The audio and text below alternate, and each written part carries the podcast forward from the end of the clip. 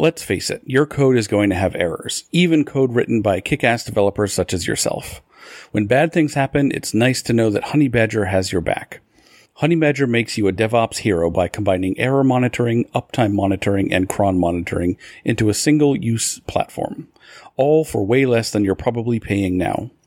Honeybadger monitors and sends error alerts in real time with all the context needed to see what's causing the error and where it's hiding in your code, so you can quickly fix it and get on with your day.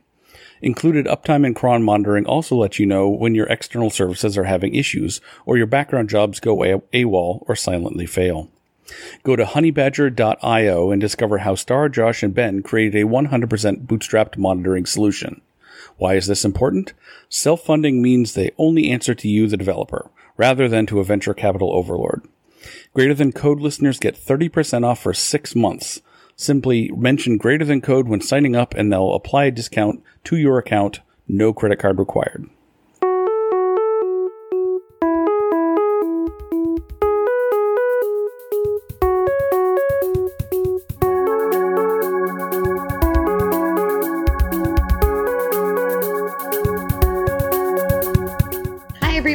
Welcome to episode 194 of Greater Than Code. I am Artemis Starr, and I'm here with my fabulous co host, Jacob Stoebel. Hello, and I'm here with Rein Henrichs. Thanks, Jacob. Uh, and I am introducing our guest. Dr. Courtney D. Cogburn is an associate professor at Columbia University School of Social Work and faculty of the Columbia Population Research Center. She employs a transdisciplinary research strategy to improve the characterization and measurement of racism and in examining the role of racism in the production of racial inequalities in health. Uh, her work also explores the potential of media and technology in eradicating racism and eliminating racial inequalities in health. She is the lead creator of 1000 Cut Journey, an immersive virtual reality experience of racism that premiered at the 2018 Tribeca Film Festival. Uh, Dr. Cogburn completed postdoctoral training at Harvard University and the Robert Wood Johnson Health and Society Scholar Program, and at the Institute for Social Research at the University of Michigan. She received her PhD in Education and Psychology and MSW from the University of Michigan, and her BA in Psychology from the University of Virginia. So, we have an expert here with us today. I'm very excited. So, Dr. Cogburn, what is your superpower and how did you acquire it?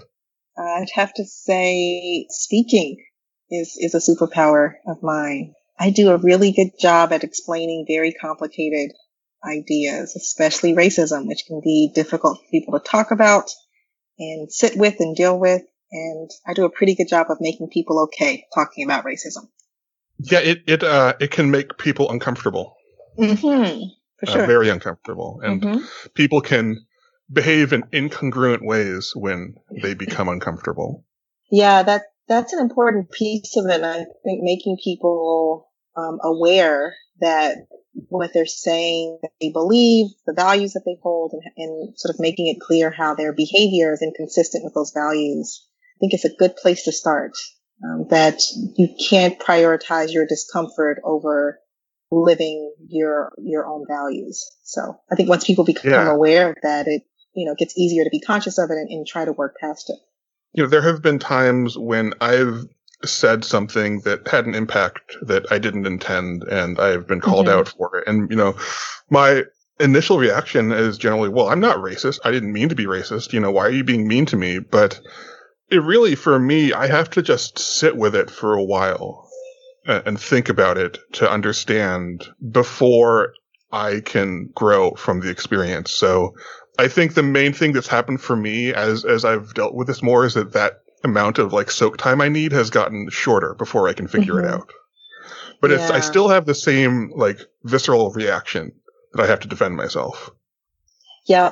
You know, and then, and the way I talk about this is that often, especially, let's say white people who identify as liberal, right? They believe in justice and equity in the world and everyone should be equal there's an investment in being seen as a good person. And when someone is giving you feedback that makes you feel like you haven't been a good person in relation to race and racism, it is difficult to deal with. And it can be like a cognitive burden that starts to occur where you're processing all the ways in which maybe you haven't been a good person.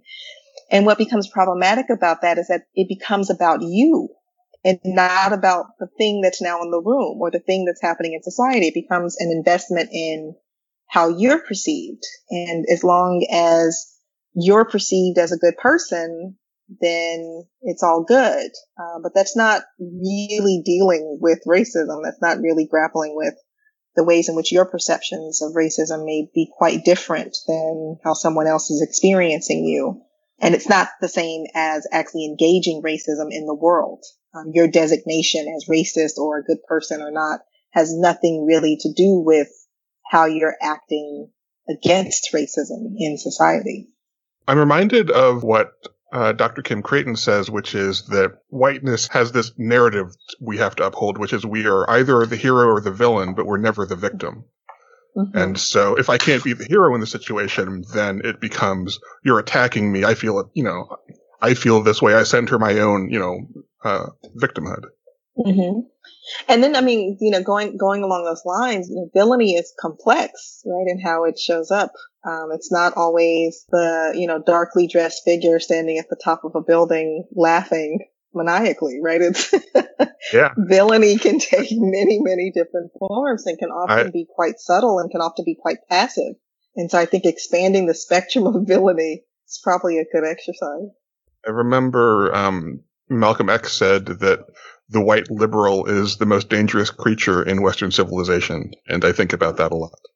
I would have to agree. And it's part of when I, the, the virtual reality piece that we created, we actually deliberately targeted white liberal audiences and some people would be so confused. Like, why, why would you be talking to us? You know, go talk to the far right, you know, people, MAGA, etc. And I was like, well, it's the, aren't you preaching to the choir? That's what some people would say. And then I started including a picture of an all white choir in my talks. And I would say, yes, I'm absolutely speaking yeah. to you. Right. Yeah. Um, and then unpack why. Right. And again, it's because white liberalism can lead to, again, investment in the symbolism of being liberal and often fails to translate into meaningful action in the world. There's sort of a self satisfaction in well, I'm liberal. I'm not that bad type of white person over there. I'm a good type of white person. Yeah, I, I believe all these progressive things. There's some self satisfaction in that. I believe all these progressive things. There's some self satisfaction in holding those beliefs, and that satisfaction can lead to being quite passive in the way that you engage racism. Right? At least I'm not that becomes your calling card, as opposed to what are you doing for the world as it relates to racism. This makes me think a lot about just the context of things like Twitter. And we have this page and we're retweeting these things. And there's this kind of undercurrent context of do the things I'm doing affect how people perceive me on what side I'm on. And then that becomes the thing that people optimize for as being seen in a certain way. And then everybody's sort of in this cycle of needing to be seen by their peers in a certain way. And that becomes the thing we're optimizing for as opposed to like real action real change real actually doing things that make a difference. Mm-hmm. yeah. And if it needs to be visible to really start to unpack why why does it need to be visible sometimes i describe this as sort of a badge that gets handed out do you need a badge do you need a sticker that says I'm not racist. And then once I hand that sticker out to you, then what? But that's beneficial to you. That's beneficial to how you're seen and perceived. That, that visibility. I retweeted. I have the badge. But again, that's not action. That's not, uh, really engaging in an anti-racist practice. Yeah. Something I think about is how as a um, progressive liberal, whatever you want to call it, uh, white person, I'm trying to remember that there's plenty that I still have to learn about race and racism. And if I was to turn to my theoretical quote unquote less woke neighbor, white neighbor, realizing that like maybe I don't necessarily have all of the answers for that person either, and that I have something to learn, I think is something I've been trying to think about more lately. That's another piece of it is this is a lifelong learning type of thing. The, the complexities of this and how it shaped our lives and our identities, um, how we've been socialized, um, are really complex things. And learning, reading the right books and using the right words, uh, is not the same as the degree of unraveling that probably needs to happen for most people, given how racism is structured in our society, right? So it's this combination of often, again, for white liberals in particular, it's a combination of racism existing in society. I believe in justice and equality, but I don't see race. And I'm being raised to just see people and not see race. And what happens in that dynamic is that racism exists in society, but you don't see race, which means you haven't critically engaged how racism is functioning to produce the patterns we're seeing in society. So an example I like to use that's, that's so obvious is mass incarceration. If you don't see race and you don't interrogate how race and racism are contributing to that pattern, then black men are in prison because they commit more crime, right? There's nothing else to say about that. If they stop committing crime, they wouldn't be in prison. But if you are not ignoring race and racism, then you start to question why is that pattern emerging in society? And you have to engage, and then so multiply that by all the things, right, in life and ways in which racism touches all these things. If we haven't really interrogated those things and really thought critically and deeply about why are we seeing this pattern over and over and over again, we tend to default to a place where we're assuming there's something about that group that's leading to that pattern. Instead of saying there's something about our country that's leading to that pattern. And that's, you know, completely different kind of scope of interrogation. Yeah, if if all you knew was that there was a high rate of crime in black communities and that black people are disproportionately incarcerated, you could think either, well, maybe black people are just inherently more violent or, or you know commit more crimes. If you don't know, or you know, the alternative is that there there are other reasons. But if you don't know the history, if you don't know about Jim Crow laws, if you don't know that the 13th Amendment actually enshrined a form of slavery for black people, right? While, you know, pretending to, um, outlaw it. If you don't know this whole history, you couldn't make a decision about which one it is. Mm-hmm. But once you know the history, it's very obvious. At least I think it is. Yeah. And I think even, in, and to add to that, even before you know the history, if you have an orientation that leads you to question when you see a pattern like that. So even if you don't know why, if you mm. have an orientation, which is, which is sort of what an anti-racist orientation is, that there's probably a system in place when we're observing a, a pattern at the level of the population, right? So an overrepresentation in categories of things, be that COVID-19 infections and deaths or mass incarceration or certain kinds of drug use.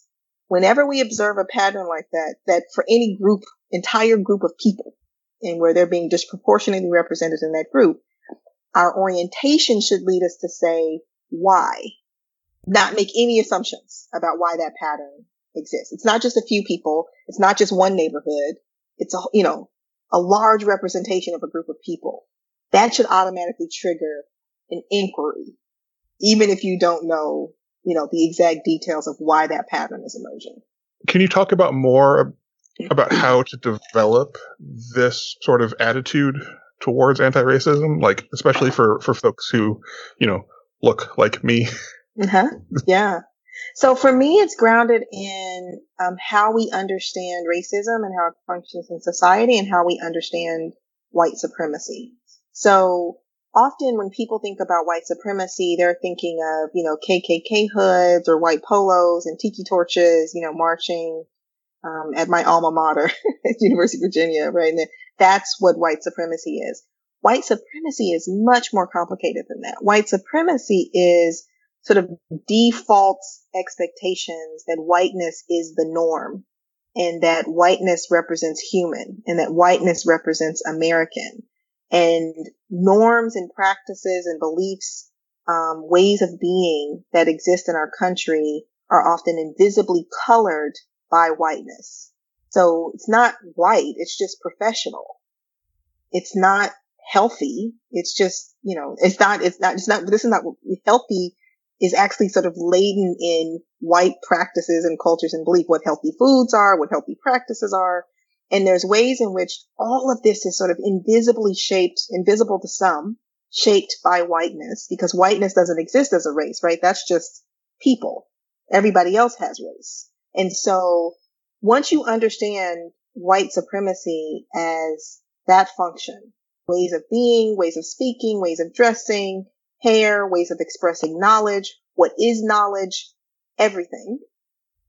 Then you have to consider racism running in parallel to that. So right, white supremacy is a form of racism, and then the the deliberate or uh, unintentional disadvantaging of, of groups of people on the basis of race run in parallel to systems of white supremacy. So in terms of an orientation, your basic assumption needs to be everything's racist. And if it's not anti-racist, it's racist.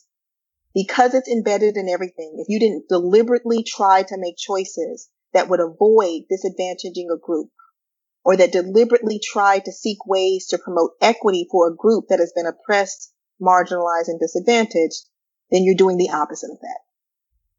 There's no backing into racial equity. You have to go in eyes wide open, looking for every opportunity to create it. That's an orientation. It's not in this situation on diversity day, this one guest that we have on the show. And, and I'm not talking about you all. I'm just saying like there's small choices and then there's big choices that, that we make and all, it matters at all levels. Um, so if your default is white supremacy and racism are in everything, and if I'm not actively considering how to avoid undoing those things or not perpetuating those things, I'm probably going to solidify them or perpetuate them. I would love to hear about this um, VR project that was mentioned earlier. Um, we, uh, the, the first mention I had of it was, so we had been sharing a, a short talk that you gave where the first thing you said was, I did this project, but I want you all to know it alone is not enough. Like empathy is not enough. I would love to hear about the project, but I also would love to hear more about that idea about like how simply having empathy is not enough. Yeah, so the the project has been, you know, a fascinating journey for me because when I started this, when I wrote the proposal to fund this project, I had actually never used virtual reality. I barely understood what it was.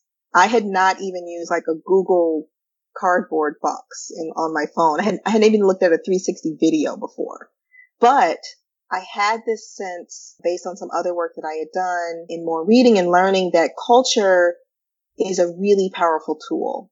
Narrative and story are really powerful tools. And I wanted to think about ways to leverage those things to intervene on the problem of, of racism and to really think about people don't understand this. People do not understand how racism functions in our day to day lives. They think about racism as, do I like you or not? Do I say bad words to you or not? And, you know, I don't care about that. I mean, like in the scope of stuff that's bad about racism, that's so low priority. You know, I don't need you to like me. I need you to hate racism, right? It's something that I say. It's not about our friendship and holding hands and singing kumbaya. I need you to see how the world is functioning. And so could I leverage VR and story and narrative to help white liberals in particular connect more deeply with the significance of racism and how it was functioning in society.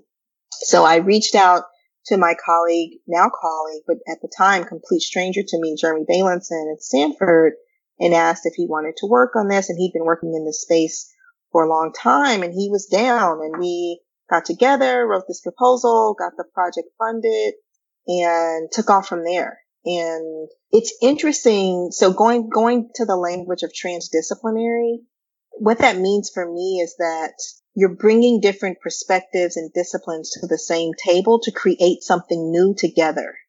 You're not consulting a discipline. You're not bringing in like a computer scientist or a programmer when you're ready to start coding. You bring them in from the very beginning at the same table with a social worker and a psychologist and an artist or whatever and you're all imagining and thinking about the same problem and attempting to address this same problem together from the very beginning at the same time without hierarchy across those perspectives or disciplines. Computer science is not more important than social work, right? From a transdisciplinary perspective, it's saying that you can't get this job done with all of those perspectives at this table.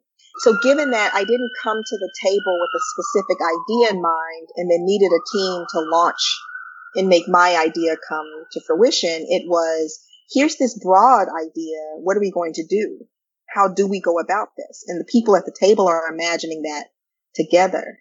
which is really tricky when you're trying to get funding for something and you don't actually know what you're going to do. So convincing people to give you money when you don't actually know what you're going to produce is tricky. Uh, but they did it anyway. And uh, together we came up with this idea of becoming a black male at different points in his life, experiencing racism in different forms at different points in your life. So this is a digital immersive experience called a thousand cut journey referencing the the small and big things that happen over the course of one's life that takes its toll on you. Um, you start off as um, a child, an elementary school age child, having encounters with children who are sort of taunting you and using racialized language, and it's really kind of representing how, at a very young age, even children don't know how they're perpetuating racist ideas and symbols, but they've heard it and, you know, black is bad, black is scary, right? That's the kind of language that they're using. Um, you engage in a behavior throwing blocks. We goad you into doing that, the user. So we have you throw blocks. And even though the other kids who are all white are also throwing blocks, you're doing it triggers a negative response from the teacher who thinks you're being dangerous and you're going to hurt someone. And we really created that based on, you know, well established empirical literature around disciplinary practices and race and racism, even beginning in elementary school. And you may, you know, hear people talk about the school to prison pipeline. That literature, that basis is what's driving, right, that early scene. So for each age, we were trying to think about how might racism manifest at this age? How might it show up and in what context? And so in that same experience, you're a teen, you have an encounter with the police, and then you transition to early adulthood and you're in a workplace setting. So again, we tried to draw from uh, what might be most salient at, at, different ages and how might it show up. And we tried to capture a range of things from, you know, the police scene where you're just standing on the sidewalk and three officers are just, you know, standing over you, yelling and telling you, the user, to get down on your knees and put your hands up, even though you've done nothing and there's confusion and there's noise and, you know, you don't know what's going on and it feels very aggressive and scary. And there's a moment in that where, which, so that's very blatant and in your face. And then there's a moment where everything goes quiet and goes dark and you can't hear the police or the neighbors yelling on the street. You just hear your mother's voice saying, do what you have to do to get home alive. Having to do that is a function of living in a white supremacist system that devalues certain bodies more than others, right? And so I have to give my kid this script to survive a situation that he should have never been put in in the first place, even though he's doing nothing wrong. So in throughout the VR experience, we're trying to layer these different elements of very in your face sort of things and things that are much more subtle and, and nuanced in terms of how racism shows up and affects a life. What sort of feedback have you gotten from people who have experienced this? It's been a range. And I think, um, you know, in, in reflecting on this work, I think timing has been critical because I think if we had produced this work even five years before we had, that it may have been received very differently. And I think we just happened to be in a window where people, white people in particular, were more engaged in thinking about this more directly and I think more willing to put on a headset and volunteer to experience racism. You know, like who does that?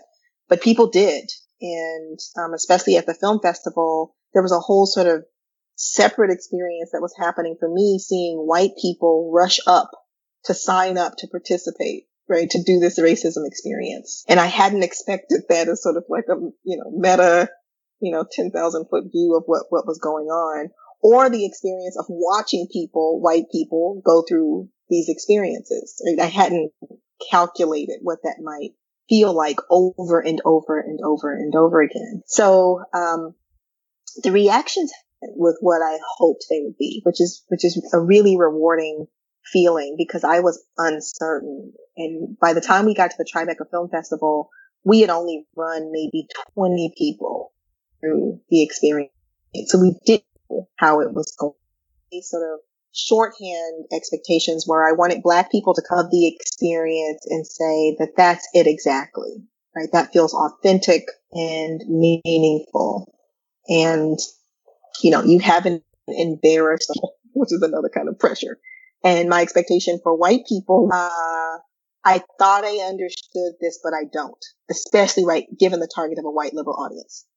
Because if you think about, if you're trying to have a more sophisticated conversation, push push your depths of understanding. If you approach that thinking, oh yeah, you're not talking for me. I don't need diversity training. White people over there. I want to try and create an experience that can make a group that thinks they already get it, that thinks you're not talking to them and push them to want to listen and be open and engage more deeply and in, in a more open way. And so that was the aim. And that is, you know, there's lots of variation and nuance that, that I'm happy to talk about, but that is generally how people have responded to this piece, white people in particular. The spectrum for black people is also quite varied, where I expected the piece to just sort of be triggering and bring up negative feelings and emotions. That certainly happens. But I've also had people, we've run a study with, with black people at this point to try and get a sense of how they were experiencing this. I've also had people tell me that it was therapeutic and validating. And now I don't have to share my personal pain in stories in service of educating white people. You can just put them through this headset and they can get an education, you know, that way. So it's a range. Um, it's a range, but all have been encouraging. Um, and to the point about empathy and why I think empathy is, is insufficient. So one, I'm not even sure emotional empathy is really even possible, even in the piece that we created. Um, I think you can see it. I think you can perceive it, but to really understand it is a, is a different bar. So maybe there's degrees of empathy that, that are possible in a piece like this. But also empathy, especially in the form of emotional empathy, is internal. That's about you again, right? That's about some understanding that you have come to. Uh, what I'm interested in is your behavior what I'm interested in is not just how you feel about it. I'm less interested in you feeling bad and I'm more interested in you doing good, right? I'm more interested in you being anti-racist. I'm more interested in how does this experience change the way that you analyze problems of race and racism in society? Not just, I get how terrible that feels. Does it change the way that you place yourself in relation to racism and racist systems? Do you understand that you're not a bystander observing the bad things happening over there, that you are benefiting and a part of the very same system that's creating toxicity, chaos, violence over here? You're on the other side of that coin, even if it's passively received.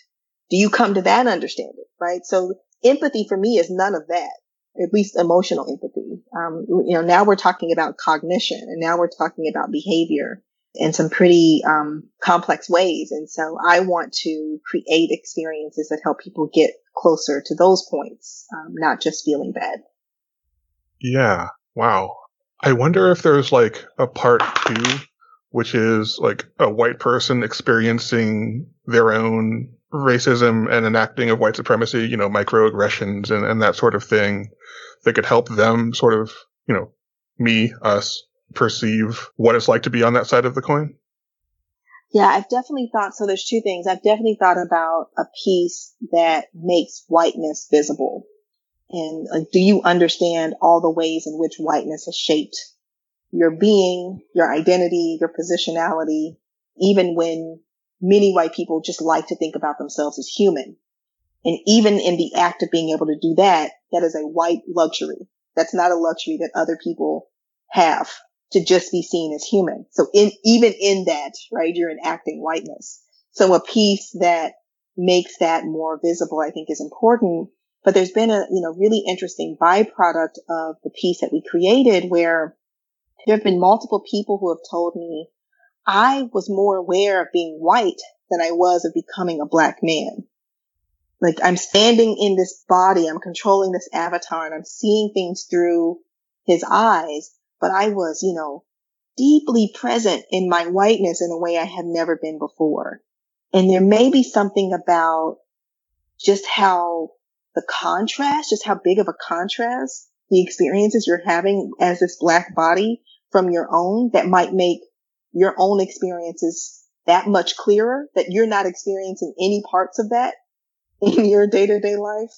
So there's something going on even in this experience and I, I have no idea how to measure empirically. It's just something that has come up anecdotally, but it's come up consistently enough that it feels worth exploring is are you more aware of how white you are and how whiteness has shaped your experience when you experience a perspective that's so very different from that.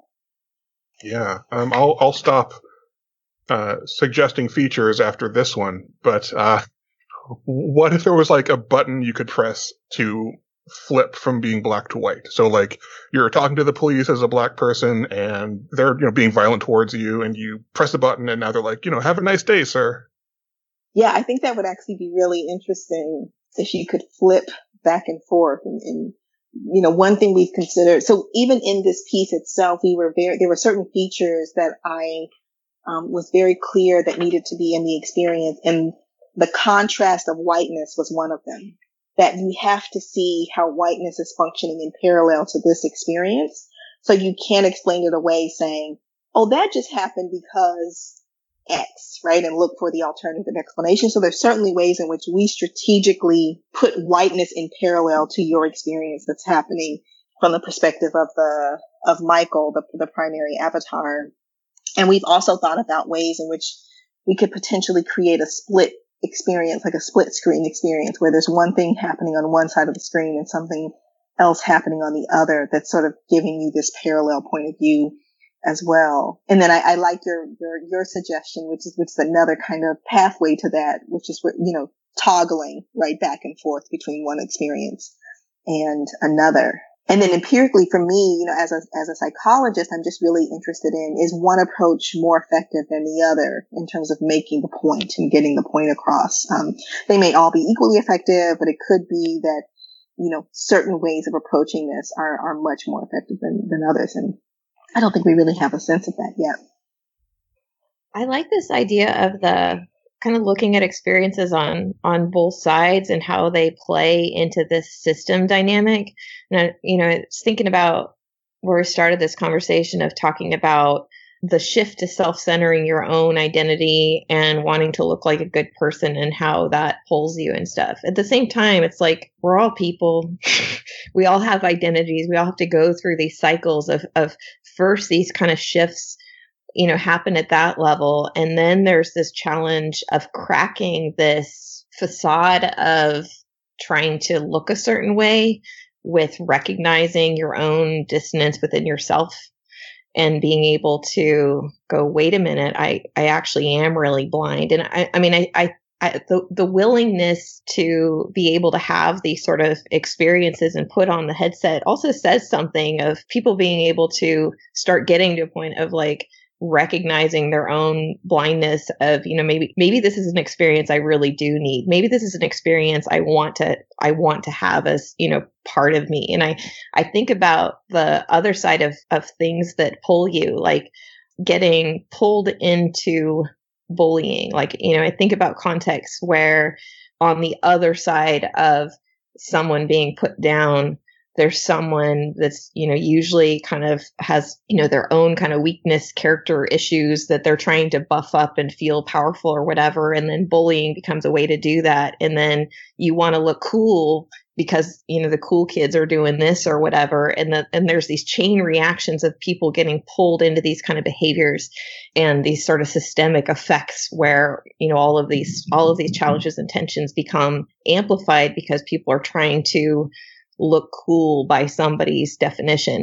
And i feel like with kids doing an example like you know on on school playground you know just showing how easy it is to get pulled into these things. And I feel like recognizing our own kind of um, susceptibility to getting pulled into groups of activity that we may have dissonance with, but kind of going and shifting to those narratives anyway, and then seeing both sides of it, that could be really powerful too. Because I think we're, you know, we're all pulled by wanting to fit in, wanting to be cool, wanting to be part of the tribe, wanting to be seen, you know, with whatever those values are and then there's kind of the undercurrent dissonance that we all have to kind of come to terms and face and like what you're doing with the VR stuff is so powerful. I feel like there's all kinds of opportunity to create experiences to help people connect some of those dots. You know, one thing that I, I find, and, and not that you're necessarily doing this, I find that when we're talking about and centering racism there's a tendency to say, oh, there are other things we could be doing with this too. Or, oh, we're all experiencing bad things in life and you know, could we think about those things and points of connection as, as well? And that's true. All of that is true. And I also question whether is that an avoidance of grappling with racism explicitly, like in really staying present with that? And it very well could be, yes, there's other things to consider and think about and problems in the world and, and everyone, regardless of race, is having a hard time around a variety of different issues. And then there's another piece of it that's, I hope what this moment that we're in right now is doing is really helping people to see the depths and gravity of racism in particular. And that's not meant to diminish the significance of other things that are happening and going on. Absolutely not. But there has historically been a tendency to avoid racism in talking about race in particular and understanding the significance of anti-blackness and anti-black racism in our society and really thinking about this and grappling with this as not just people who are on both sides treating each other poorly, entire systems aimed often deliberately at creating disadvantage that's a completely different problem than bullying. That's a completely different problem than I could call you a name and you could call me a name and that would be terrible. And shouldn't we move past that?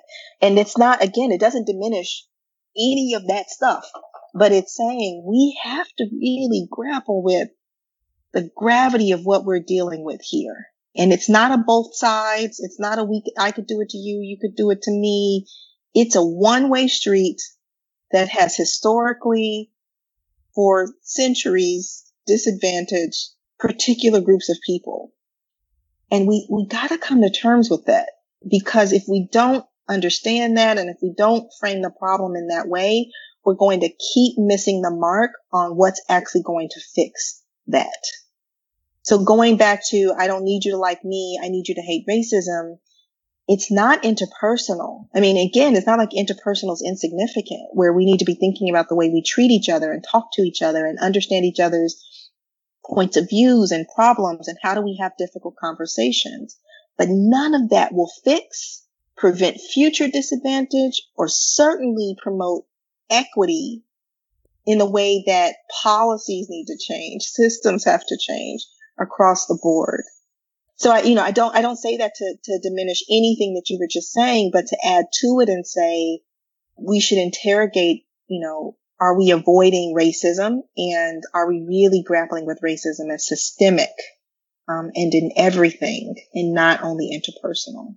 You, you've got dynamics that are systemic that are multi generational as well, mm-hmm, mm-hmm. which makes it even harder for you know to to grapple with in in that regard.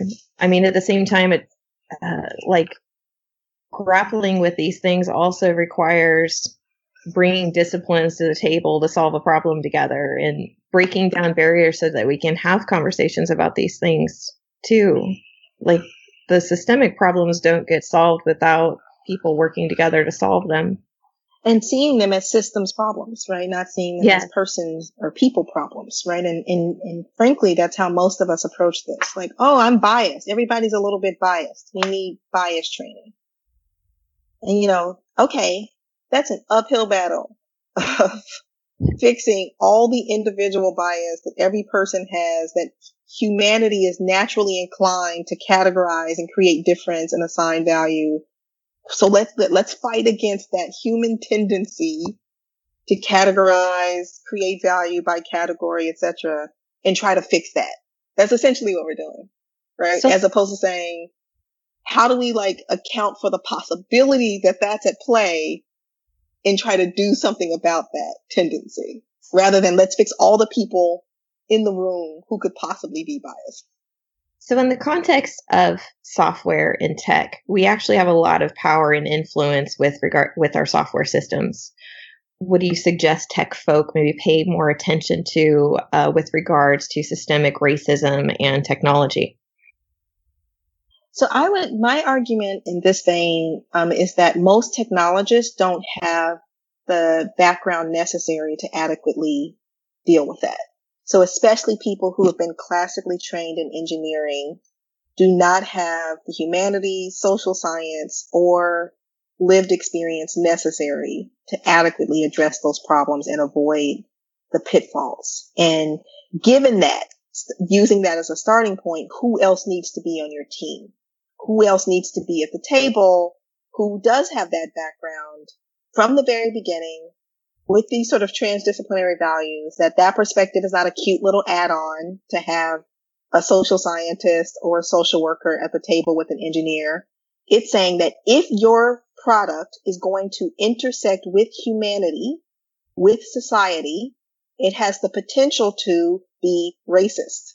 It has the potential to be oppressive in that it's going to affect some groups more than others. It's going to disadvantage some groups more than others. And you don't have the skill sets at this table to even anticipate part of how your product might be doing that. So who else needs to be sitting at the table so you can avoid that from the very beginning? And avoiding harm is really different than imagining how you might do good, how you might achieve justice, how you might achieve equity with what it is that you're creating. And again, most teams, be it by disciplinary silos, racial silos, or whatever, are not the types of teams that are needed, that are necessary in order to actually do that kind of work. And the intention of doing good again is insufficient.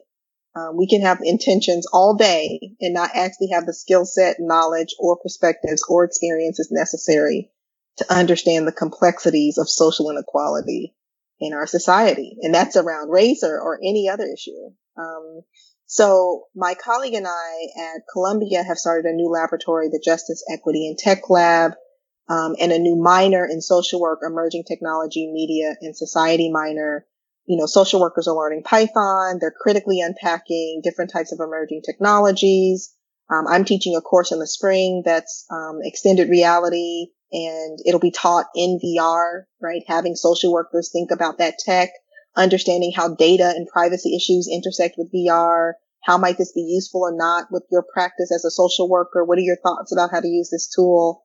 And then also, um, you know, deeply engaging the tech industry and helping them understand how someone like a social worker is actually critical to what it is they're trying to do and could potentially be the type of person to help them avoid, you know, excuse me, the shit show that they often find themselves in once they've launched a product and then realize, you know, their intentions didn't get them to the place that they hoped to get.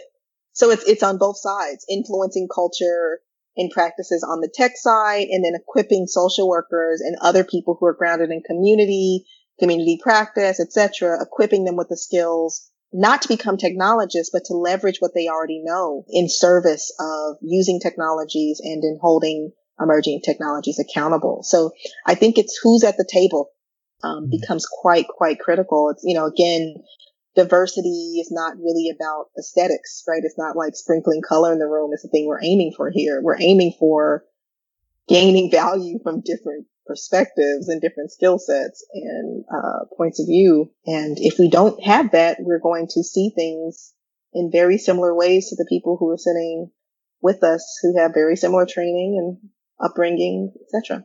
I, I, think having a soft, uh, social worker on a software team is an amazing idea. I work for a healthcare company and we employ social workers, but wow, if I, if I could interface with some of them once in a while, I, am sure my work would benefit. I, I, I think like the key to what you mentioned there is, yeah, you could bring a social worker onto a team, but then like, do you have engineers that even if they don't necessarily have the background, they see it as their job to listen to a social worker as opposed to engineers who think it's their job to solve puzzles and someone else can work out the, the human parts. mm-hmm. Yeah. And not even just listen to, it's, uh, you know, work with, which is a really different orientation as well. Um, interestingly, so the VR class, XR class that I'm teaching in the spring, I'm, I'm working with a faculty member here, Steve Feiner in um, engineering. And our students, our his engineering students and my social work students are going to work together on projects from inception uh, to prototype. Um, so based on a common social issue that they're both, you know, the teams are interested in, they'll come together, try to think about an XR solution related to that and actually build it out to, to prototype. Um, so we're kind of playing around with how do you actually create meaningful collaborations between, say, an engineer and a social worker. That takes practice. That takes a template. That's not, you know, it's not just like throw people in a room and hope they, you know, get it. So I'm excited to, to work with Steve on, on this and, and see, you know, just gain some insight into what types of processes do we need to be engaging? What's the best way to set this up to, to maximize, you know, what we get out of these types of um, partnerships. So, yeah. I think one of the key things you mentioned here was how easy it is to build a product, not think about these things, put that product in the world, and then have all these, you know, effects that you're not expecting that have, you know, potentially harmful effects. And that that is just sort of the norm is to not think about these things, right? Well, we, we intended to do good and that's insufficient. And in order to reverse these patterns and have a anti-racist approach to product development, we need to be thinking about these things and how our product is going to affect these systems. And those skills in terms of those effects need to be part of our product thinking and strategy of what it is we're actually building it's so far outside the norm to do that, but I think it totally makes sense to be integrated at that level. And, uh, you know, I think about some of the process things in software and how they became popular was essentially having, you know, like Scrum became popular largely because there was a clear cookie cutter set of templates that, and, you know, processes that made it easy for people to sort of start from someplace and adapt from there. And I feel like with some of the work you're doing with figuring out what some of those processes and things look like, that potentially like publishing, here's some roles, here's some templates of interaction, here's how we go about actually mm-hmm. taking an anti racist approach to product development if that sort of writing could be put together in a way that made it easy for people to go, okay, we're going to take an anti-racist approach to product development as the standard way that we we do things responsibly now. It's mm-hmm. like those templates need to exist as like a starting point to get that idea to catch on. But yeah. I feel like we're at a place where people are ready for that. It's just those templates and things are missing largely right now. People aren't yeah. thinking about it that way. And I feel like you can bring a whole lot to the table by helping to figure out what those interactions look like in a way that people can um, have an anchor point to start from. Yeah, I think that's really important. And we just wrote a, a proposal, um, a grant proposal where we we said that that was part of our aim is to produce some of those products, be it a white paper or you know, going on podcasts and talking about the collaborations and what we're learning and what we're doing. But we want to create some of those templates so that other people can start to think about how do you engage these kinds of, it's really complicated. How do you engage these kinds of processes? Um, who should I be talking to given the scope of my project and all of those sorts of things? Um, I think, you know, I agree 100% are really, really important. Um, and then going back to the, the, the point about centering race is if you actively think about issues of race, you're going to cover a lot of territory in terms of dealing with issues of being marginalized. And if you're thinking about black people and not doing harm to them, you're going to cover a lot of ground. Um, if you think about any other source of oppression, be it physical ability, gender, whatever, and you add race to it, it gets worse. But now I try to imagine what would that look like at Twitter? What sort of training would they get? Right? Mm-hmm. I'm struggling to even picture it. Yeah. And I mean, and I guess it's a combination of things, right? So what would the training, what does the onboarding look like? Um, and then if your company saying we don't want to do harm in society, then that should be part of your onboarding. Like, what does that mean to not do harm? What, where are the p- potential ways where we could do yeah. harm? And then once you have clarity about that as a company, then how do you onboard new employees to get on board with what it is that you're trying to achieve and do? And then there's another level of there's only so much training one person can hold and get, and you just might need someone else in a different role that's a part of those teams, right? There's only so much extra stuff you're going to pour into people's heads. But if you have a meaningful position of someone who actually has power and it's not like, again, the cute symbolic sticker add-on person to the company, but actually have a meaningful role and they'll help push the conversation. They'll help ask questions that no one else thought of. And then that team will start thinking about that problem differently. I think expecting, you know, the engineer to all of a sudden think of all the issues that they should be thinking about. It's just, it's not realistic even. So yes, there's some training, there's some onboarding that is, is tricky to think about and exactly where do you aim. And then there are new types of people and new types of roles that need to be in the room and not expecting everyone to sort of learn a whole nother discipline to try and do good in the, in the world. I think that's a lot to ask.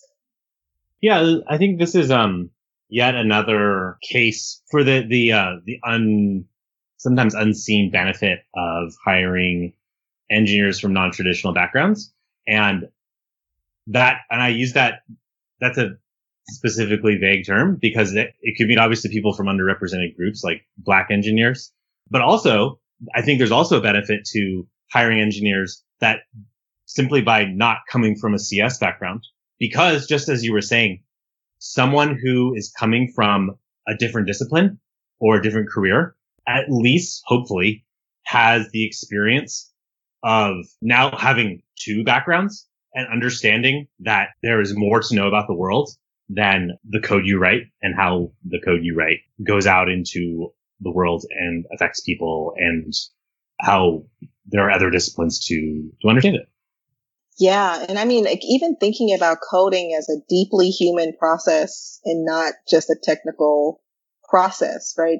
Code even mm-hmm. becomes a living document. You look at two people who are doing, trying to achieve the exact same task and they came to that in completely different ways through different kinds of code and the way that they were trying to represent those processes. Even that speaks to a human did that. A human made choices about how to construct code. And I, I remember when I was in my uh, finishing up my doctoral program, a company called ThoughtWorks was recruiting and they were recruiting people to be software developers, but they were recruiting historians and psychologists and put them through these training processes for becoming software developers. And some of us actually became software developers and others of us would be like liaisons who are really good at communicating between engineers and the client, right? And could really translate these, these sorts of ideas. But it was just so forward thinking. This was 10 years ago. It was so forward thinking about how they were thinking about what does a historian have to say about software development? What does a historian have to say about code? How might they approach that? I don't know. Let's see. That could be really cool and interesting. We may discover something that we never would have found out otherwise. So I, you know, supporting your point completely that I think that type of thinking, not, not only along the lines of race, which clearly I think is important, but just different disciplines, different perspectives coming to tasks that are human, are informed by how we were trained. Um, and someone who was trained differently might approach that differently. That same work, that same technical task may manifest in a really different way because of the, who they are and how they've been trained. We, um, a while ago had a cultural anthropologist who became, who moved into tech as a guest. Uh, and I would, I would suggest that everyone hire a former cultural anthropologist. Um, but the, the perspective, just the awareness that there is something there that re- demands expertise to understand it. You know, there's something in uh, culture, in psychology, in sociology, in, you know, in humans relating to each other that you can't just assume you understand because you're also a human. You know, that there's real expertise, there's real skill. It's a technical field, you know. And I think that's what I would like engineers to realize is that they all have to be skilled in those fields when they deliver software to people. Yeah. And that is, uh, and I think, I think the engineering, like the core engineering curriculum needs to be modified significantly, right? They need more humanities and social science training.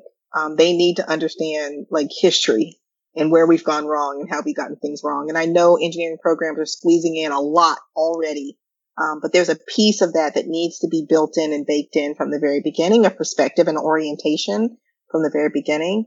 And then picking up on your point, it's also like there's only so much one brain is going to hold.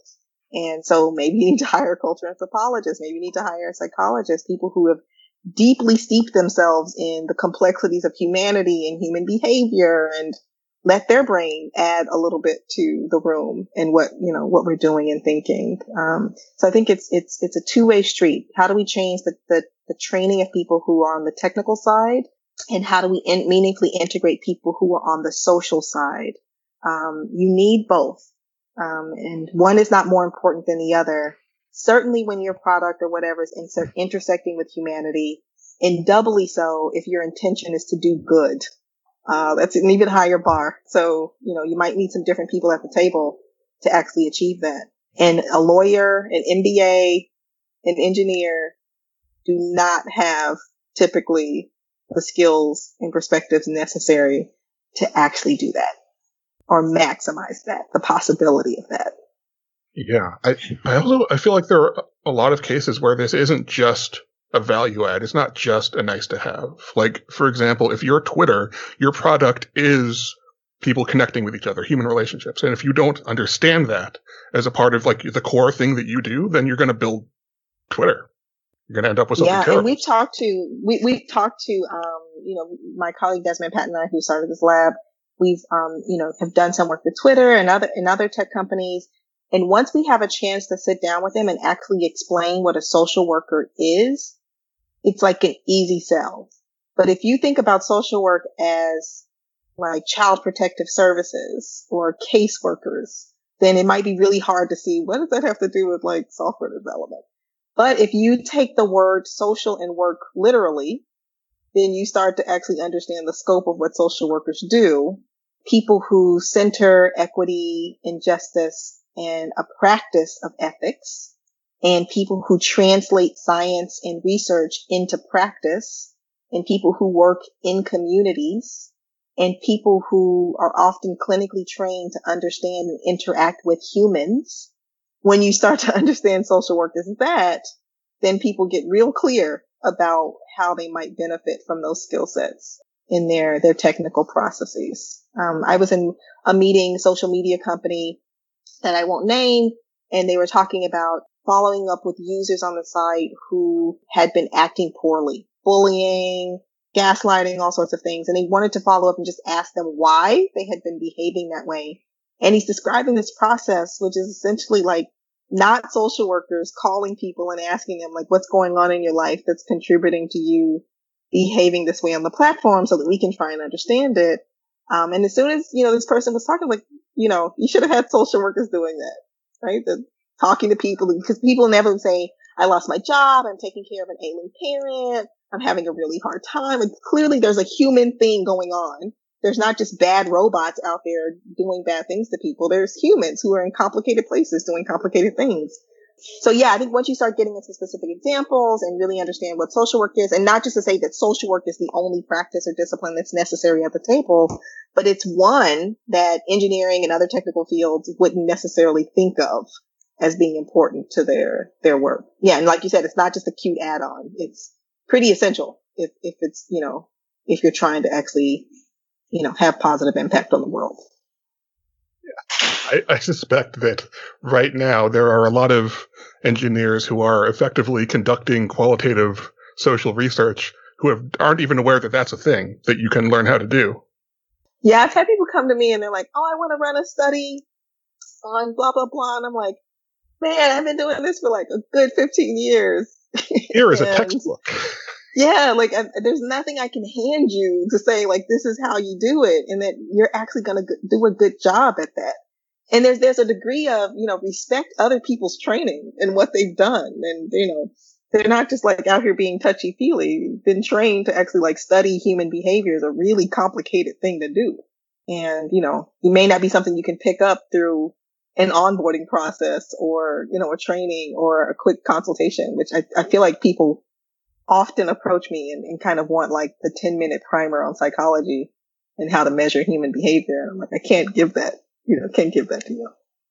I feel uh, really fortunate that I've been exposed to the, the safety and the resilience engineering community because that is a community that takes this sort of research seriously.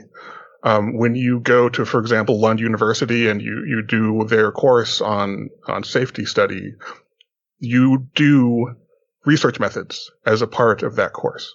You learn how to code. You learn how to do these things to actually get meaningful results from what you're doing. And just by, I think it's, it has to start with awareness, right? Because just by being aware that that's a thing, it's caused me to think differently about how I approach even sort of informal stuff that I do at work. Yeah. So yeah, that like, you know, that orientation piece. What do I not know? And you have to know a little bit about what you don't know and what might be important to this so that you even know where to look. And that's what I think is possible through the type of experience that you had that I imagine wasn't a whole degree that you were trying to get, but it was an exposure to thinking and learning and orienting you to the problems that you're trying to solve that will lead you to ask different questions and consult potentially different types of expertise in addition to knowing how to do some of that on your own.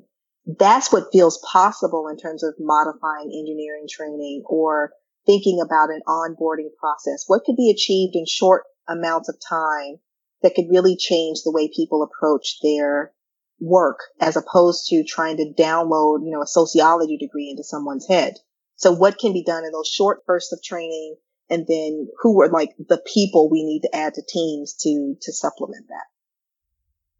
So with shifting the orientation, you at least have the opportunity to recognize that there's something missing, that there's a gap here, that we don't have the skills and knowledge on this team yet we know that because of our orientation that you know this is an important gap.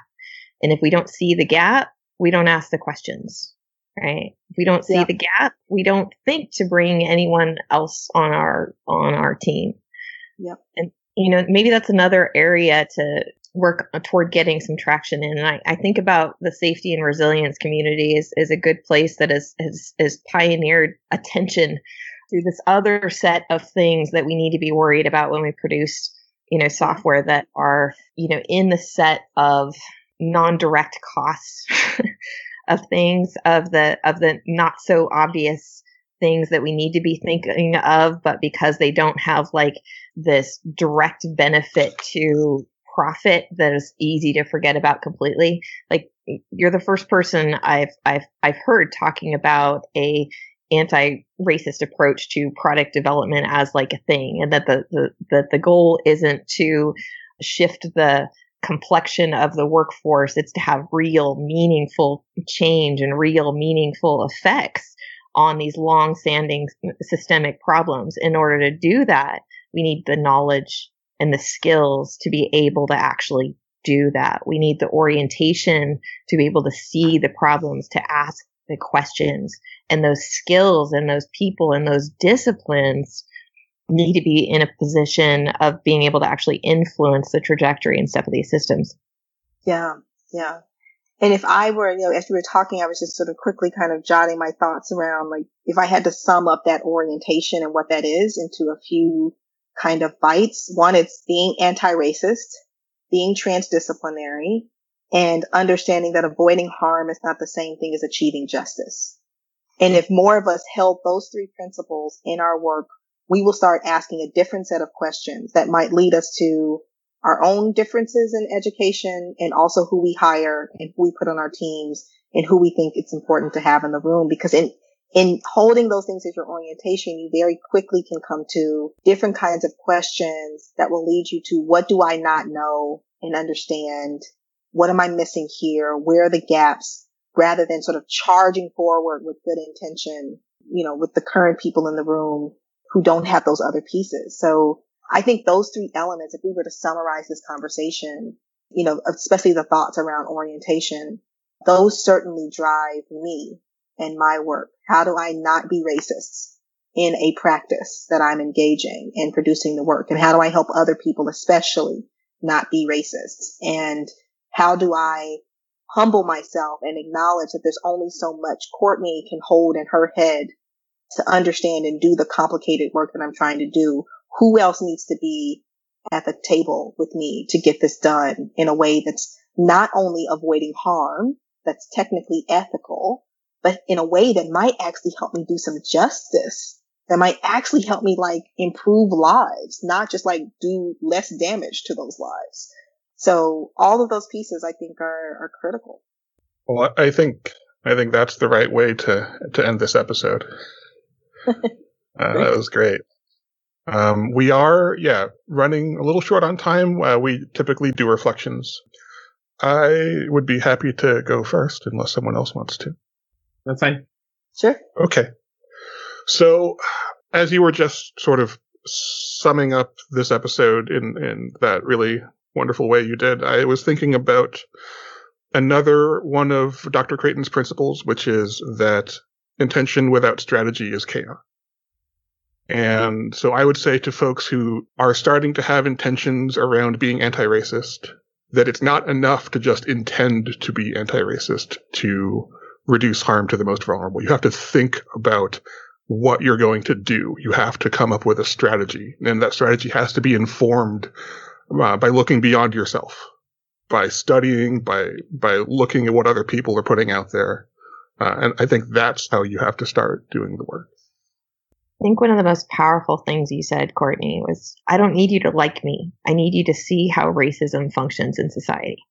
It's not about being friends, getting along. There's there's these aspects of things, sure, but in the scheme of things, the problems that we're talking about are the systemic racism that's baked into how our society functions. That you know, we've got these cross generational dynamics of oppression and if our goal is to just shift our identity and feel better and feel like we're good people, it's not actually solving anything.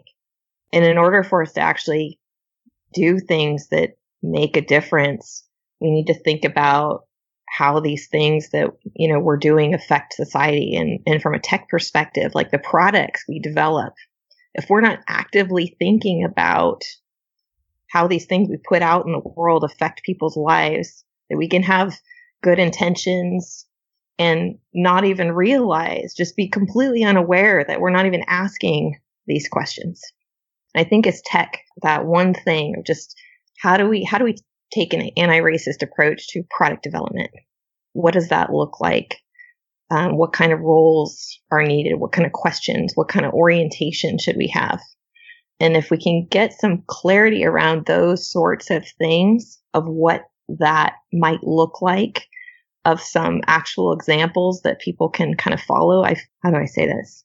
I feel like a lot of the work you're doing, Courtney, with setting an example for how to actually take a anti-racist approach to product development and asking these questions and orientation and and shifting some of the orientations have the potential to really really create some powerful changes in the world. If there's one thing I I'd like people to take away with them is is that is that we we really need to take a step back and look at these larger systemic things that we're trying to have an impact on and as opposed to just trying to look like we're helping is to try and find some ways to actually help yeah, I never heard the phrase transdisciplinary before, and I, I was uh, I fell down a rabbit hole in the middle of this conversation, um, a Google rabbit hole, just sort of looking up the difference between transdisciplinary and interdisciplinary. Um, and yeah, I need to read more about this because now it's really uh, blowing my mind.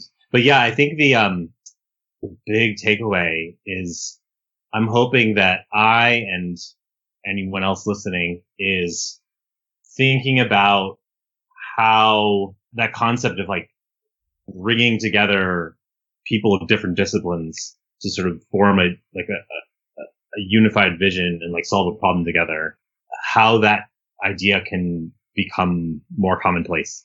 If you are a hiring manager, how can you hire engineers that, uh, even if they don't have a background in social work, can understand how a social worker might benefit their team?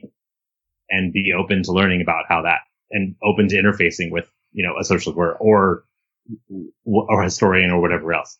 Um, if you are a college professor, how can, you know, teaching computer science students, how can you be training that skill of not necessarily being a, teaching your CS students to also be history majors, but how can you train, build up that skill of like being a person who is interested in the intersections of disciplines as they go out and apply their knowledge in, into the world. Um, because I think all of the all the easy problems in tech have probably been solved by now. You know, easy like building a web server, and the problems that we're really left with are the ones of like how technology is going to going to interface with humanity and really make people's lives better and hopefully uh, end depression and you know et cetera et cetera. So um, yeah, I'm really I'm really thinking about a lot about that.